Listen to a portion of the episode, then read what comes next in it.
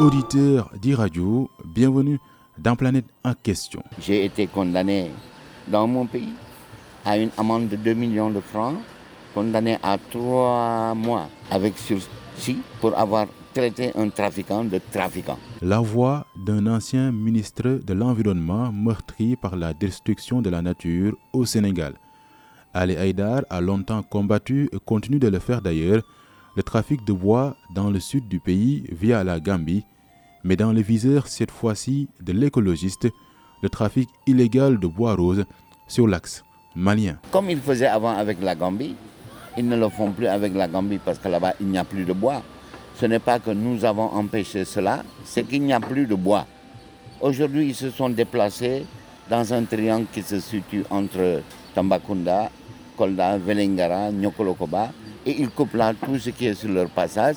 Ils le transitent par des charrettes nuitamment, ils traversent la frontière, et c'est au Mali que c'est chargé dans les conteneurs qui vont de Dakar à Bamako pour apporter de la marchandise qui avant rentrait à vide et qui aujourd'hui rentre avec du bois sénégalais blanchi.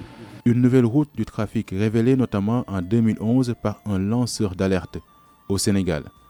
Le système est huilé sur cet axe de destruction qui concerne des cargaisons de bois, un triangle, le Sénégal, le Mali et la Chine confirment le dénonciateur. Après le sud, des localités dans l'est du pays fortement impactées par le fléau. Commandant Doudou je suis le chef de la division gestion de la faune au niveau de la direction des eaux et forêts. C'est un bois très précieux, mais qui est très convoité au plan international. Et l'espèce a des exigences écologiques très rigides.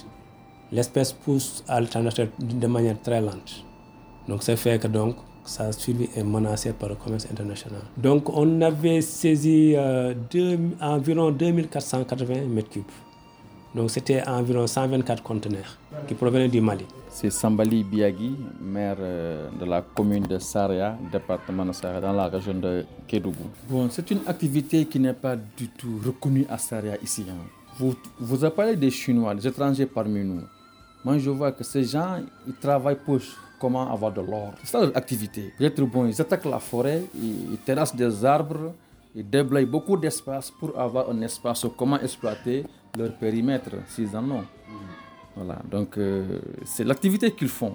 Et Ali Haïdar déplore le mutisme des autorités alors que le trafic de bois rose reste très actif. La CITES, ça concerne les cargos, les multinationales, euh, que je ne citerai pas, je vous dis, je suis fatigué des procès.